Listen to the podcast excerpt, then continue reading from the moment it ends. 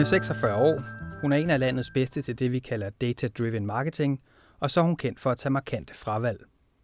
Hun hedder Lisa Gøtler, hun er Chief Marketing and Product Officer hos Quick, og så er hun en af de fem nominerede til årets CMO. Velkommen til dig, Lisa. Tak for det. Vi har valgt at kalde denne podcastserie for CMO Talk, og den produceres i samarbejde med IBM. Så også velkommen til dig, Carsten Stocking. Du er en Nordic Marketing Leader and CMO Ambassador hos netop IBM.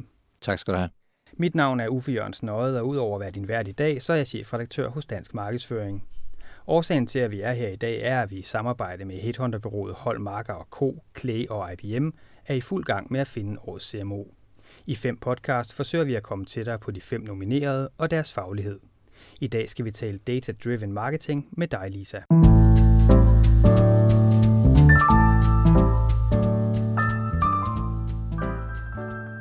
Lisa, vi skal tale om data-driven marketing, men lad os lige få defineret det. Hvad er data-driven marketing? Ja, kært barn har jo mange navne, men i min verden, jamen, så handler det om, at man bruger data til at få et rationelt, factsbaseret udgangspunkt at arbejde ud fra og træffe beslutninger ud fra. Det synes jeg, at det er det vigtigste. Det, man skal ikke lade sig styre af andres holdninger. Det har vi prøvet før, eller jeg ved, at det hænger sådan her sammen. Lad os få noget rationelt at tale ud fra. Så hvis du prøver at tage os med ind i øh, Kviks øh, hjerte, om man så må sige, hvad er det så, I, I gør der? Jamen, øh, hos Kvik, jamen, så er det jo ikke kun marketing, som er data-driven, og det tror jeg, det er ret vigtigt at forstå. Øh, det er hele virksomheden, der er data-driven. Jeg har aldrig arbejdet sammen med en retailer i min karriere, hvor jeg tidligere har været på byråsiden i mange år, hvor man har haft så meget data og adgang til data. Øhm, og det er lige fra, at vi har, hvor mange tilbud man får, hvor meget salg vi laver, til kundetilfredshed, til viden omkring brandet. Og så øh, handler det jo om, hvordan man evner at sammenstille den type data og bruge den til noget. Fordi at øh, data øh, vokser jo helt ekstremt, og man har adgang til utrolig meget data. Så øh, for mig så handler det rigtig meget om, hvordan det er, man bruger det. Hvordan bruger ja, og det jeg lige skulle til at sige, det er, det er jo så, den måde vi bruger det på, det er, at vi, vi tager udgangspunkt i den her type data, og magien den ligger i, at øh, vi evner at sammenstille de rigtige typer af data. Kigge efter mønstre og sammenhænge og spændende indsigter. Det er der magien den ligger. Og de ting, de falder jo ikke bare ned fra himlen, øh, hvad det hedder. Det er jo noget, at man skal arbejde for at finde frem til. Så øh, det handler jo om, at øh, man har nogle gode hypoteser til at starte med. Man laver noget statistisk øh, dataarbejde, og ud fra det, så kan man så træffe nogle beslutninger. Så, så hvordan vil du så, altså hvis du nu skal prøve at sælge mig et køkken, ja. øh, hvordan vil du så gribe, hvordan griber I det an? Ja, det er ikke et kort svar, øh, hvad det hedder. Hvordan vi sælger et køkken, jamen der har, det vi først og fremmest har gjort, det er, at vi har forstået kunderejsen. Det at købe et køkken, det er jo en af de mest komplicerede ting, og det er jo det, der gør det super spændende. Så det vi har gjort, det er, at vi har forstået kunderejsen. Og øh, så har vi også anerkendt, at med det type brand, som vi er, vi er i 10 lande, Øh, vores brandstyrke er meget forskellig fra land til land, jamen, og samlet set, så har vi et betydeligt marketingbudget. Men kigger man på det enkelte land, så er der stor forskel. Så vi bliver nødt til at tænke det smart. Vi bliver nødt til at tænke, hvor i kunderejsen er det, at vi vil slå til. Så har vi valgt nogle centrale steder, hvor det er, at vi siger, at når folk reagerer på den her måde på data, så vil vi være til stede. Og hvor er det så, for eksempel? Vi gør rigtig meget i det, vi kalder decision phase, hvor det er, at øh, når vi kan identificere, at folk er i markedet for et køkken, jamen så går vi målrettet ind og tager en dialog med dem. Den enkelte kunde er jo mange penge værd for os. Vi sælger ikke salt eller vaskepulver, så derfor kan vi tillade os at arbejde rigtig godt med dem der. Og det kan vi se, at det har vi rigtig stor succes med. Men hvordan gør I det konkret? Hvad tænker du? Jamen, du har fundet ud af, at jeg er på jagt efter et nyt køkken. Hvordan er det så, du sætter ind? Altså, hvad er det, hvad er det for nogle data, du reagerer på der? Jamen, det er jo meget forskelligt, fordi at det, vi har gjort, det er, at vi har lavet et framework, hvor vi ligesom har kigget på, hvad er det for nogle kunder, der primært foretrækker kvik. Fordi det, det handler om, det er jo, når man er i mange lande med et begrænset budget, så skal vi sortere noget fra. Og det er tilbage til det, du introducerede mig med. Hvad er det for nogle fravalg, vi tager? Det er nemt at tage tilvalgene, men vi tager og fjerner en hel masse undervejs. Så noget af det, vi kigger på, det er jo for eksempel, er du ikke en af dem, som er i vores primære målgruppe, jamen så har vi ikke lyst til at kommunikere med dig. Så vælger vi dig fra. Øh, når du begynder at søge på forskellige termer, øh, jamen så er det, at vi begynder at arbejde med dig, tager dig med på en rejse, hvor vi fortæller, hvad er det, at Kvik brandet det kan. Vi vil super gerne have dig til at signe op til et social media, så du kan se noget mere om os. Vi vil gerne have dig til at signe op til vores nyhedsbrev. Og så får du i sidste ende også et rigtig godt tilbud fra os. Og så, så køber jeg så et køkken. Vores primære målsætning, det er at få det ned i butik. Det er marketings øh, primære målsætning. Et, uh, som jeg starter med at sige, et køkken er et af de mest komplicerede køb, som man kan foretage. Det eneste, jeg kommet i tanke om, der er mere kompliceret, det er faktisk at købe et helt hus. Uh, hvad det hedder. Uh, så derfor, så er marketings primære opgave, det er at få forbrugeren ned i butik. Det er jo meget interessant. Egentlig. Ja. Fordi alle andre, de, de vil jo sige, eller mange andre vil jo sige, at det handler om at sælge nogle varer online, så man slipper for at have en butik. Ja, men det er et meget godt eksempel på et af de fravalg, vi har taget. Øh, jeg får løbende henvendelser fra alle mulige, både indland og udland, som siger, Lisa, i har da vist sovet lidt i timen, fordi I har ikke e-commerce endnu. Hvordan kan det være? Øh, og det er et meget godt eksempel på, hvor vi har sagt, vi tror på, at den måde, vi vækster bedst på, det er ikke ved at starte e-commerce op.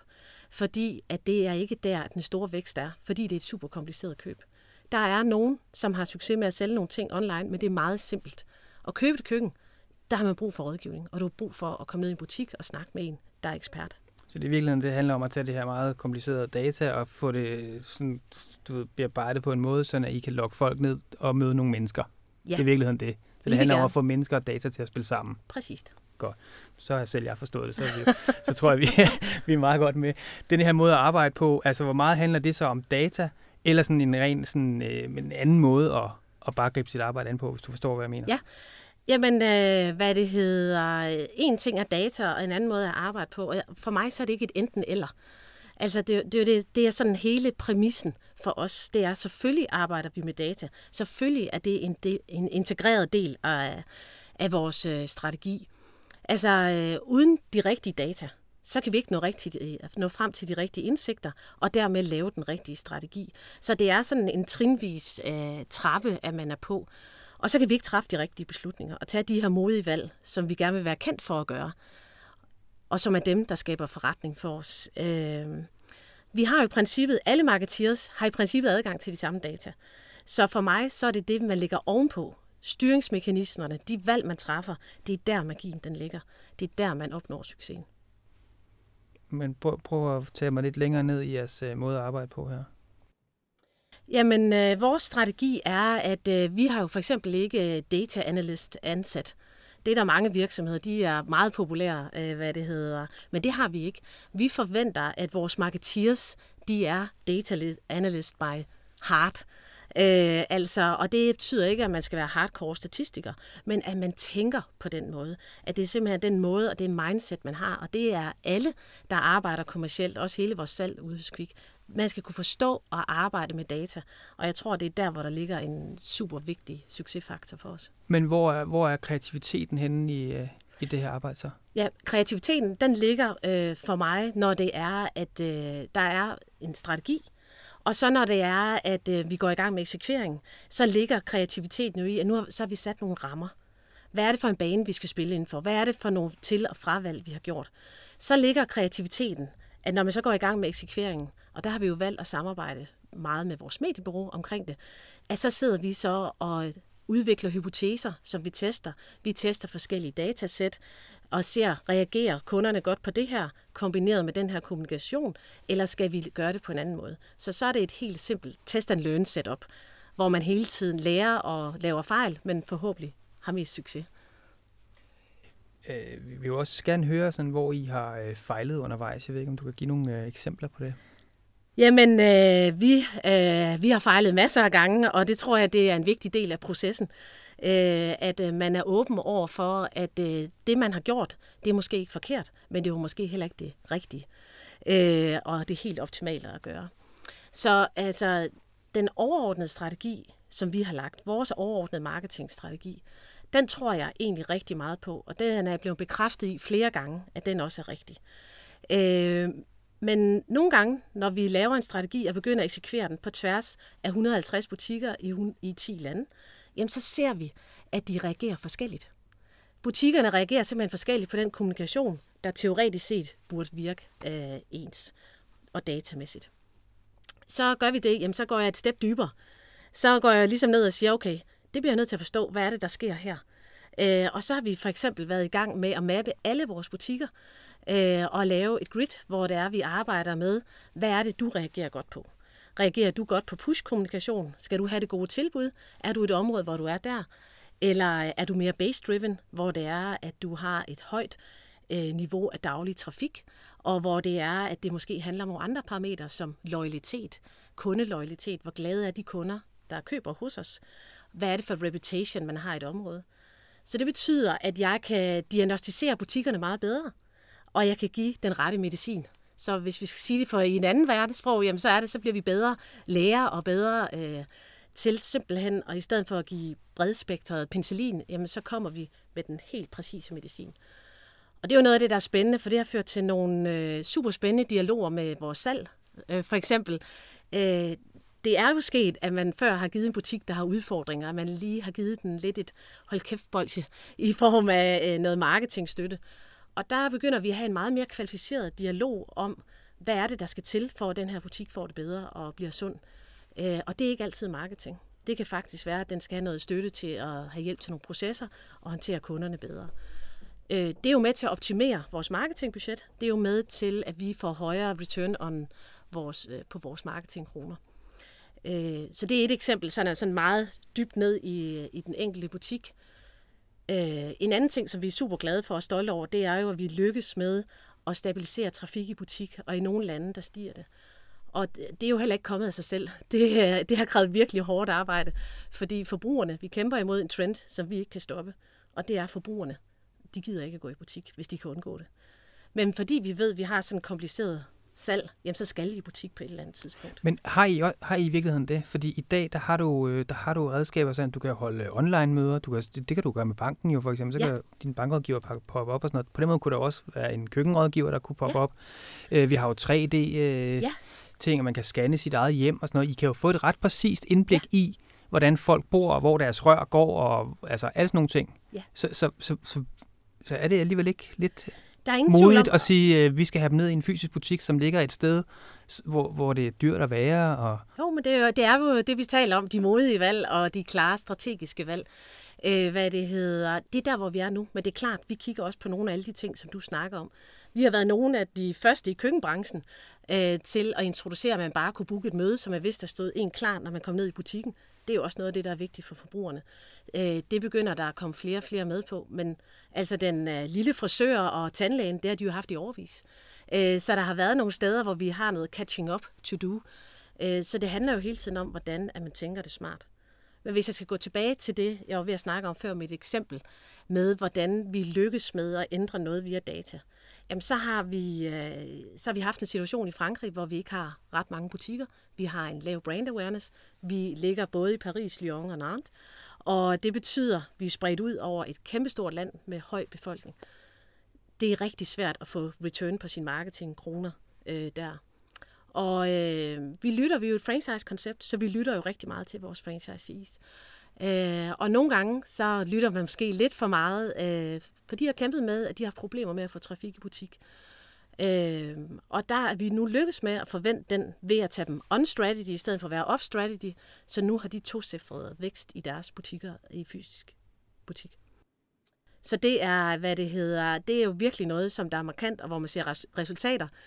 Og øh, senest, jeg var i Frankrig her i oktober måned, hvor jeg skulle præsentere kick-off-planer for 2019, der startede de også med at komme, Lisa, vi har lige fået et tilbud fra en tv-kanal. Kunne det ikke være smart, at vi har lige fundet ud af, at hvis vi alle sammen spytter i kassen, så øh, kunne det så ikke være fedt, hvis vi kom på tv.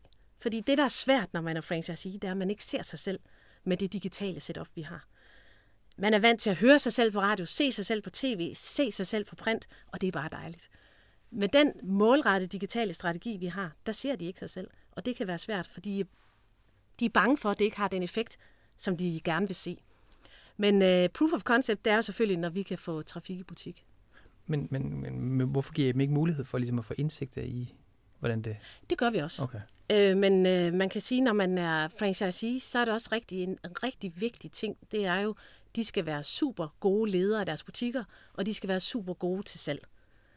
Så skal vi supportere dem med marketing. Og det er jo noget med at finde den rette dialog omkring mængden af data. Altså, hvor dybt skal vi gå ind i det. Og det er meget forskelligt fra franchisee til franchisee, hvor interesseret de er i den dialog. Og nogle gange, så kan man også øh, forvirre mere, end man hjælper. Så det handler om, at vi bygger nogle stærke øh, historier og nogle rigtig gode eksempler på, hvad, hvad det er, vi gør. Det er en meget god øvelse i, altså om vi kan oversætte øh, alt det, vi går og snakker om i marketingverdenen til menneskesprog. Ikke? Øh, så alle fra, fra øh, gaden kan forstå, hvad det er, vi snakker om, når vi arbejder med data. Når du sådan sammensætter dit team, så ved du, du går efter sådan et, det, du kalder et A-team. Øh, hvad er det for nogle profiler, som er øh, vigtige at få med der? Og jeg tænker også, er de svære at finde? Og hvordan ved du, hvad det er, du skal have? Ja, øh, altså jeg tror, når man skal sætte et godt team, så starter det jo med, at man har sat sig ned og brugt noget tid på at finde ud af, hvad er det, der skal til, for at jeg bliver en succes? Hvad er det for nogle succeskriterier, som marketing har? Og så skal man ligesom have bredt det ud på, hvad for nogle kompetencer har vi så brug for. Så det, jeg bruger noget tid på, det er at få beskrevet profilen. Hvad er det for en profil, jeg er på udkig efter? Og så er det jo nemt, om, øh, om jeg så leder efter en marketing manager, eller om jeg leder efter en digital profil, jamen så ved jeg, så har jeg beskrevet det ordentligt, og så ved jeg, hvad det er på udkig efter. Så kan man se, om man kan lide personen eller ej. Og så tror jeg, det er vigtigt at sige det her med, når man træder ind af døren hos Kvik, jamen så er der en forventning om, at du er data-driven som udgangspunkt. Det er ikke noget, som vi forventer, der skal være en afdeling, øh, som sidder specialister i data, der sidder over i et hjørne. Det forventer vi, at alle er en del af. Så man skal have en eller anden lyst til at arbejde med data, forståelse af data, og så bruger vi selvfølgelig eksterne rådgiver til at hjælpe os med at komme i mål med de, øh, de svære analyser. Er der forskel på sådan at være en datadrevet virksomhed og så datadrevet marketing? Mm, nej, det er to sider af samme sag, hvis du spørger mig. Ja. Så hvordan, hvordan vil du beskrive jer? I jamen, datadrevet marketing? Ja, jamen, altså, Kvik er datadrevet, og dermed så er marketing også datadrevet. Og så har vi taget den, jeg tror, hvis vi skal sige den på en måde, så har vi taget den til yderste potens i marketing, hvor det er, at øh, man, øh, hvis vi tager salg, de kigger selvfølgelig på de daglige salgsstatistikker og hvor mange kunder i, i, i butik har der været, øh, så tager vi den et skridt videre. Og det, der er interessant, det er jo, at noget af det dataarbejde, vi laver, det bruger man også andre steder i huset. For eksempel så har vi øh, tidligere haft planer i Belgien om, at øh, vi skal have landsdækkende netværk. Det er det, der er ambitionen. Vi skal have butikker i hele Belgien. Men kvæg nogle af de analyser, som vi har lavet i marketing, jamen, så har vi faktisk fundet ud af, hvor det er, vores primære målgrupper er i Belgien, og hvor det er, vi skal åbne butikker. Og, og hvordan har I fundet ud af det? Det er jo spændende. det er mega spændende. Ja. Jamen, det har vi jo gjort ved at analysere, hvad er det for nogle kunder, der har købt hos os. Hvad er det for nogle kunder, der reelt foretrækker kvikkonceptet? Så har vi mappet dem, profileret dem, og så har vi øh, øh, altså fundet ud af, hvor ellers i landet bor den profil henne. Og det forklarer faktisk også nogle af de butikker, som vi har åbnet, der ikke har haft succes. Men det er fordi, vi har fået åbnet butikker i et område, hvor det er, der ikke har været nok af dem, der foretrækker kvikkonceptet. Men det er jo også øh, lidt interessant her, for så har man lidt åbnet butikker i blinde førhen, eller hvordan? Ja, men, men det er jo rejse... en mavefornemmelse. Ja, ja, altså det er jo tilbage til, altså hvorfor er det, altså det er jo en rejse, Kvik også har været på, det her. Øh, så det er jo det, er det her med, hvad for nogle fejl har man lavet? Hvad har vi lært undervejs? Det er en vigtig learning, vi har haft undervejs. Vi er blevet klogere. Vi bruger det også, når vi laver business cases til nye franchisees. Vores legal afdeling, der sidder og laver kontrakter, øh, de bruger også den type data. Så det, der er, er rigtig fedt ved at være en del af en datadrevet virksomhed, det er, at når man kommer med noget data, så svømmer det rundt i forskellige afdelinger, der hvor det giver mening, og der hvor det skaber værdi.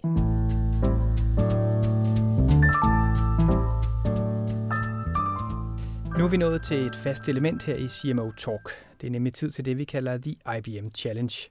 I denne del af podcasten beder vi vores gæster om at slutte sætninger, som du, Karsten, læser op. Hvis jeg kunne ændre én ting i min industri i morgen, så skulle det være. Så er det i den grad at udfordre dem, som claimer, at samtalekøkkenet det er dødt. Samtalekøkkenet det er jo noget, som øh, Kvik har opfundet, og det er noget, der lever i allerbedste velgående. Køkkenet er stadigvæk husets hjerte. Vi har lige lavet nogle kvalitative studier, der i den grad bekræfter mig i, at det er det, som der er sandheden. Øh, selvom der er sket rigtig meget digitalt i verden, og vi selv bruger digitalt rigtig meget i vores markedsføring, jamen så har mennesker stadigvæk de samme værdier, de samme ønsker, de samme drømme. Og det handler meget om nærvær, samtaler, øh, og man mødes som mennesker. En af de ting, man ser for eksempel, det er, at øh, når man bevæger sig ind i det rum i øh, huset, der hedder stuen, jamen så bliver det typisk skærmtid. Så sidder alle øh, måske på en stor skærm, en lille skærm, øh, en PC, hvad man nu øh, har. Men i køkkenet, det er faktisk det rum, hvor det er, at det er tid til nærvær. Øh, det kan både være teenager og forældre, som jeg står i den situation, men det kan også godt være, at det er bare, man er helt sig selv. Øh, når jeg kommer hjem fra arbejde og efter aftensmad skal vaske op, jamen så står jeg altså med hænderne i vand, og så kan jeg ikke tjekke min arbejdsmail samtidig med. Så har jeg mulighed for at have lidt tid til refleksion. Så øh, hvad det hedder, øh, samtalekøkkenet lever i allerbedste velgående. Spændende. Ja. Det må vi jo se, om så bliver, øh, bliver, bliver, en, bliver en mulighed. Det andet spørgsmål det er, hvis ny teknologi over de næste fem år kunne fjerne et problem, så skulle det være? Ja, altså så bliver, der bliver jeg nødt til at træde lidt øh, ud i en større kontekst. Altså så synes jeg, det er mega spændende. Nogle af de store miljømæssige problemer, man prøver at løse via teknologi. Øh, jeg ved ikke, om I har hørt om uh, The Ocean Cleanup. Øh, altså, det synes jeg er et eksempel på noget, hvor man har tænkt noget virkelig, virkelig smart. At man prøver at rydde op i havet med det her kæmpe problem med plastikaffald, og så er de virkelig også lykkes med at kommunikere det super skarpt. Jeg forstår det. Og jeg tænker, det er mega smart. Hvorfor man ikke tænkte det noget før? Der ligger nok noget dybere teknologi bag, når man arbejder sig ind i det. Men, men den type, hvad det hedder, teknologiske landvindinger, det synes jeg, det er smart. I min egen verden, hvis jeg skulle gå derhen, øh, hvis jeg skulle gå ind i køkkenbranchen, så vil jeg sige, at øh, noget af det, som, øh, som vi øh, kigger ret meget på, det er jo selvfølgelig et emne som bæredygtighed og cirkulær økonomi. Hvordan kan vi lave nogle teknologiske landvindinger der? Kunne man lave noget øh, med al den energi, man bruger i køkkenet, og overføre det til øh, sine hårde hvidevarer for eksempel? Jeg har snakket med en, som udvinder energi af den måde, man øh, træder på gulvet på. Og øh, øh, så kan man jo ligesom føre det over til sit drift af sit køleskab, eller sit komfur, eller hvad det nu er. Desværre så øh, laver man ikke nok energi ved at gå rundt, men man står jo også og rører, man vasker op og sådan noget. Hvordan kan man opsamle den type energi og få gjort køkkenet 100% bæredygtigt? Det synes jeg vil være super fedt. Spændende. Nu når du snakker bæredygtigt også, det ved jeg selvfølgelig ikke, men i, der er vel også en del øh, hvad kan man sige, emballage og sådan noget. Er det sådan noget, ja. I går og tænker på også i forhold til ja. ny teknologi? Ja, altså det er jo sådan det, man kalder øh, cirkulær økonomi i dag. Mm. Hvordan er det, at alt det materiale, man bruger til at producere et køkken, hvordan kan vi genanvende det? Hvordan kan vi tage og bryde de forskellige elementer ned, der er i et køkken? Der er noget metal, øh, altså øh, der er nogle fronter, der er forskellige ting. Hvordan kan vi gøre det? Det er noget af det, som øh, vi faktisk lige pt. arbejder på at få en klar og præcis holdning til, hvad det er, vi gerne vil. Vi er allerede godt på vej med for, øh, forskellige initiativer, men, øh, men vi mangler en samlet øh, strategisk plan for det.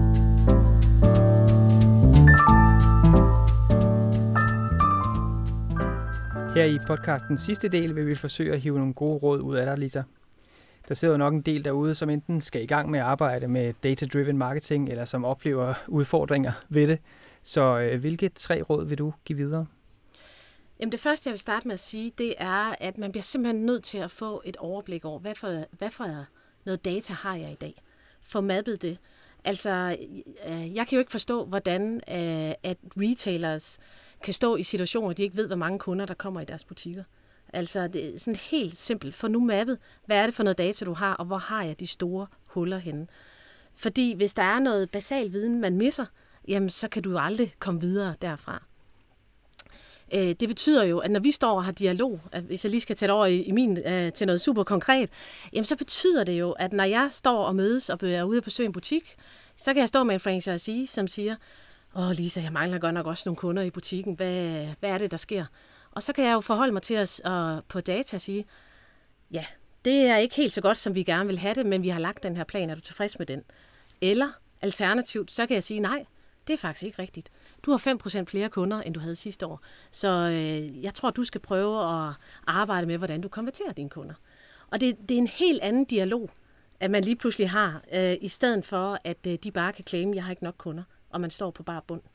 Øh, så det er det første. Få nu et overblik over, øh, hvad er det for noget data, jeg har, og hvad er det, at jeg mangler.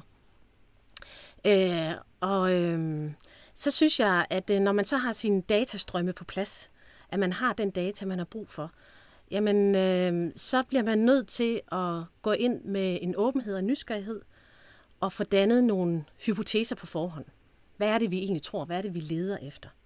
Fordi så kan man begynde at sammenstille noget data og, og få noget læring ud af det, og få skabt de her indsigter, jeg snakker så meget om. Fordi indsigter, de kan være nemme at, at finde, og man kan finde mange af dem typisk i data. Der kan ligge enormt mange spændende historier. Og så kommer så det tredje trin, af, fordi det svære det er så at lave strategien. Ikke? Det er, hvor er det, man tager til og fravalgene. Og så har man en klar plan at køre efter. Og så handler det om at eksekvere det. Det her med at tage fravalg, det ved du går rigtig meget op i. Øh, jeg tænker lidt, at du er, øh, øh, du har meget mod i dig. Ja. Altså, hvor kommer så noget fra? Øh, Vi ja. lever bare i en tid, hvor der er mange, der er, er bange for at begå fejl. Ikke? Jo. Øh, så hvordan kan det være, at lige netop du øh, har så meget mod, at du bare siger, den her vej, og så lukker vi øjnene for alt det andet?